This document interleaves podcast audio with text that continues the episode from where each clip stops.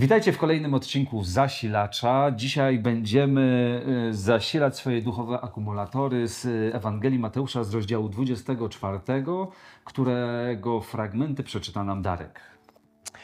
A gdy Jezus opuszczał świątynię i odchodził, przystąpili uczniowie Jego, aby pokazać zabudowanie świątyni. A On odpowiadając rzekł do nich: czy nie widzicie tego wszystkiego? Zaprawdę powiadam wam, nie pozostanie tutaj kamień na kamieniu, który by nie został rozwalony. A gdy siedział na Górze Oliwnej, przystąpili do Niego uczniowie na osobności, mówiąc: powiedz nam, kiedy się to stanie? Jaki będzie znak Twego przyjścia i końca świata? I teraz od wersetu dwudziestego pierwszego. Wtedy bowiem nastanie wielki ucisk, jakiego nie było od początku świata, aż dotąd i nie będzie. A gdy, gdyby nie były skrócone owe dni, nie ocalałaby żadna istota, lecz ze względu na wybranych będą skrócone owe dni. Gdyby wam wtedy kto powiedział: oto tu jest Chrystus albo tam, nie wierzcie. Powstaną bowiem fałszywi mesjasze, fałszywi prorocy i czynić będą wielkie znaki i cuda, aby, o ile można, zwieść wybranych. Oto przepowiedziałem wam, gdyby więc wam powiedzieli: oto jest na pustyni, nie wychodźcie. Oto jest w kryjówce, nie wierzcie. Gdyż jak błyskawica pojawia się od wschodu i jaśnieje aż na zachód, tak będzie z przyjściem Syna Człowieczego, bo gdzie jest padlina, tam zlatują się sępy. A zaraz po udręcowych dni słońce się zaćmi, księżyc nie zajaśnieje swoim blaskiem i gwiazdy spadać będą z nieba i moce niebieskie będą poruszone.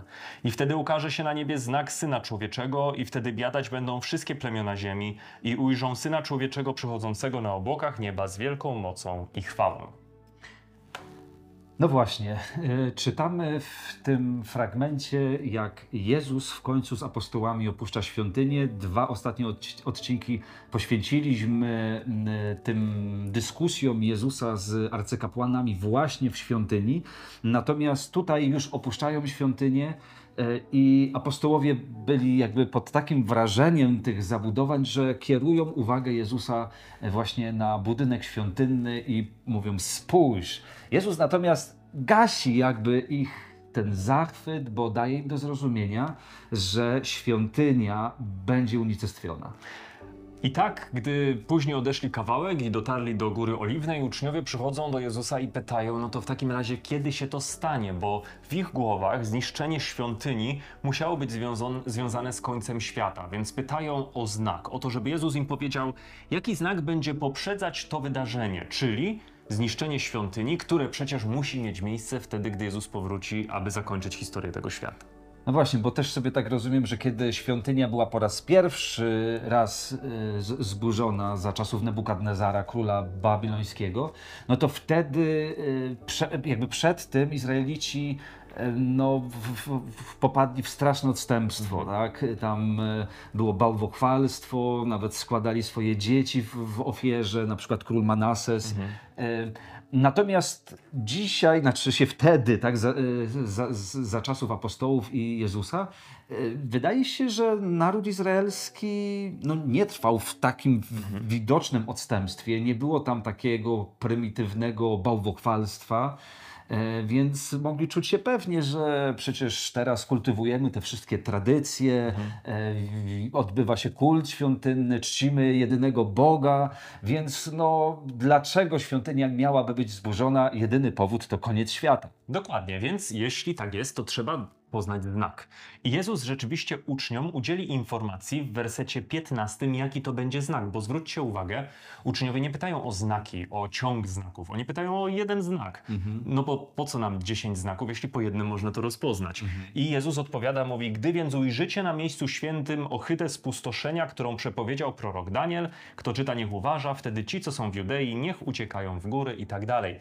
I teraz Łukasz w swojej Ewangelii doda nam ważną informację, że to, ta ohyda spustoszenia to jest sytuacja, w której Jerozolima zostanie otoczona przez wojska pogańskie. I wtedy ludzie mieli uciekać. I to był znak. I ten znak miał sens. Dlatego, że jeżeli mieszkańcy Jerozolimy, czy ktokolwiek byłby wtedy w mieście, zobaczyłby, że on się realizuje, to, znając historię, wiemy, że wojska potem się odsunęły i był czas, żeby z Jerozolimy uciec. Można było jeszcze poczynić jakieś decyzje, jakieś kroki. No i dlatego ten znak miał znaczenie. Mm-hmm. Natomiast jeżeli chodzi o powtórne przyjście Chrystusa, czyli te, o ten koniec świata, to do tego wydarzenia Jezus odniósł się w wersecie dwudziestym dziewiątym i trzydziestym, i trzydziestym, kiedy mówi o takich rzeczach jak zaćmienie słońca, jak to, że księżyc miał nie zajaśnieć swoich swoim blaskiem, że gwiazdy miały, miały spadać z nieba i że moce niebieskie miały być poruszone. I Jezus właśnie wtedy mówi, że ukaże się na niebie znak Syna Człowieczego.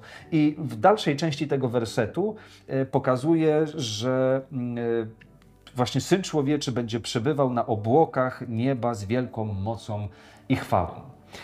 Jak, jak myślę o tym znaku, to mam takie wrażenie, że on jest taki inny niż ten pierwszy. Aha. Nawet bym powiedział taki trochę podstępny jak na znak, podejrzany, bo tamten znak dawał ludziom czas, aby podjąć jakieś decyzje, nie? Pojawił się znak, no to można było uciec. Mhm. Ale w przypadku tego znaku to Jezus mniej więcej mówi coś takiego, że słuchajcie, znak jest taki, że jak zobaczycie, że jestem, to jestem, nie? Że jak zobaczycie mnie na niebie, jak przychodzę, to znaczy, że przychodzę. I to jest bardzo charakterystyczne, bo Ta, ta perspektywa tego znaku, ona nie daje opcji, by potem podjąć jeszcze jakieś decyzje. Jeśli ktoś miał być gotowy, to musiał być wtedy gotowy. Wcześniej, w przypadku Jerozolimy, mogłeś po znaku podjąć jakieś decyzje. Tu będzie kłopot. Mm-hmm. Chociaż to też mnie zastanawia, bo kiedy właśnie czytamy werset dwudziesty pierwszy, kiedy jakby już zaczyna się ten wątek właśnie końca świata, powtórnego przyjścia Chrystusa, to Jezus powiedział, że wtedy nastanie wielki ucisk, jakiego nie było od początku świata aż dotąd i nie będzie. Zatem być może mimo wszystko ten wielki ucisk też jest jakimś takim znakiem, który będzie dawał ludziom do zrozumienia, że no Jezus wkrótce przychodzi. Co prawda Jezus nie wyjaśnia w tym momencie, na czym będzie polegał ten wielki ucisk. To być może o tych szczegółach dowiadujemy się bardziej na przykład z Księgi Apokalipsy, ale, ale jakby Jezus daje do zrozumienia, że ludzkość, a zwłaszcza ludzie wierzący, będą mocno dociśnięci. Z mojej perspektywy część tych znaków, która tutaj jest zapisana, one po prostu mają znaczenie jedynie, jeśli rozpatruje się je lokalnie.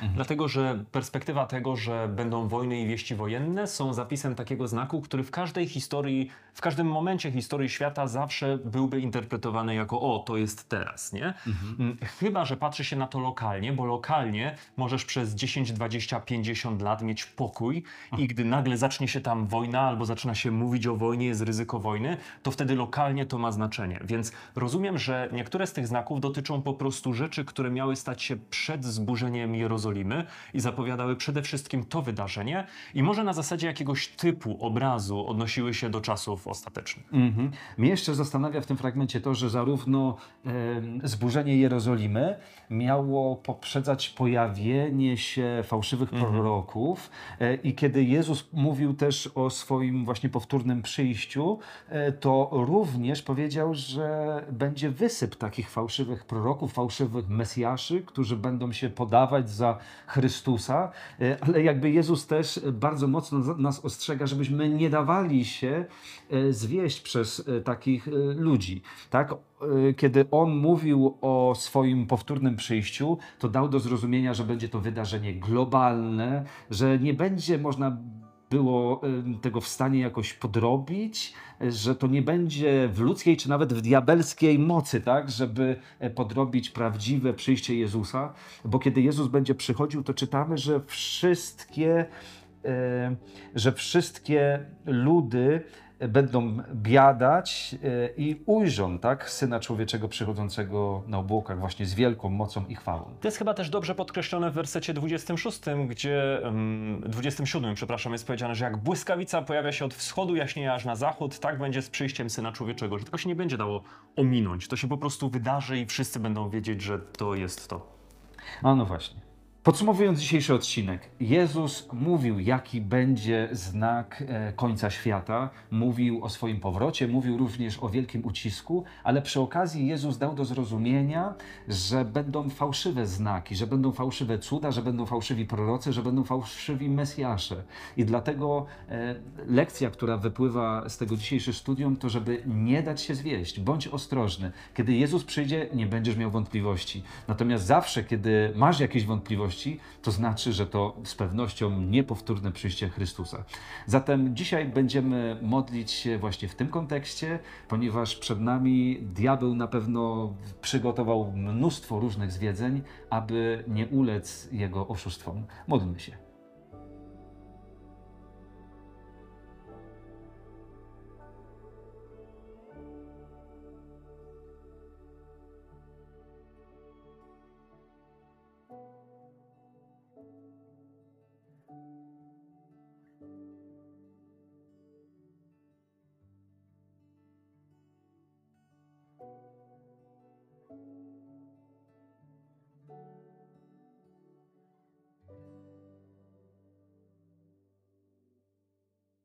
Panie Jezu, dziękujemy Ci, że powracasz, że dałeś tą obietnicę, która z pewnością się spełni. I Boże, chcemy też prosić Ciebie o to, żebyśmy byli ostrożni, jeżeli chodzi o tą duchową rzeczywistość. Ty, Boże, nas przestrzegłeś, że będą działy się różne, czasami cudowne rzeczy, że będą przychodzić fałszywi prorocy i fałszywi mesjasze. Panie Jezu, prosimy Ciebie, ustrzeż nas przed tymi zwiedzeniami, bez względu na to, jak będą powabne, jak cudowne, jak piękne. Daj, żebyśmy wszystko, co nie pochodzi od Ciebie, potrafili odrzucić. Amen. Amen. I teraz zapewne już wszyscy wiecie, patrząc na przyszłość, która będzie trudna aż do powrotu Chrystusa, dlaczego potrzebne jest zasilanie. Abyśmy się nie poddali, abyśmy wytrwali, abyśmy nie ulegli fałszywym naukom, więc my staramy się zasilać was, a wy zasilajcie wszystkich dookoła, niech w ten sposób zasilanie się rozchodzi. Cześć. Cześć. Ale się zbieraliśmy. Pięknie.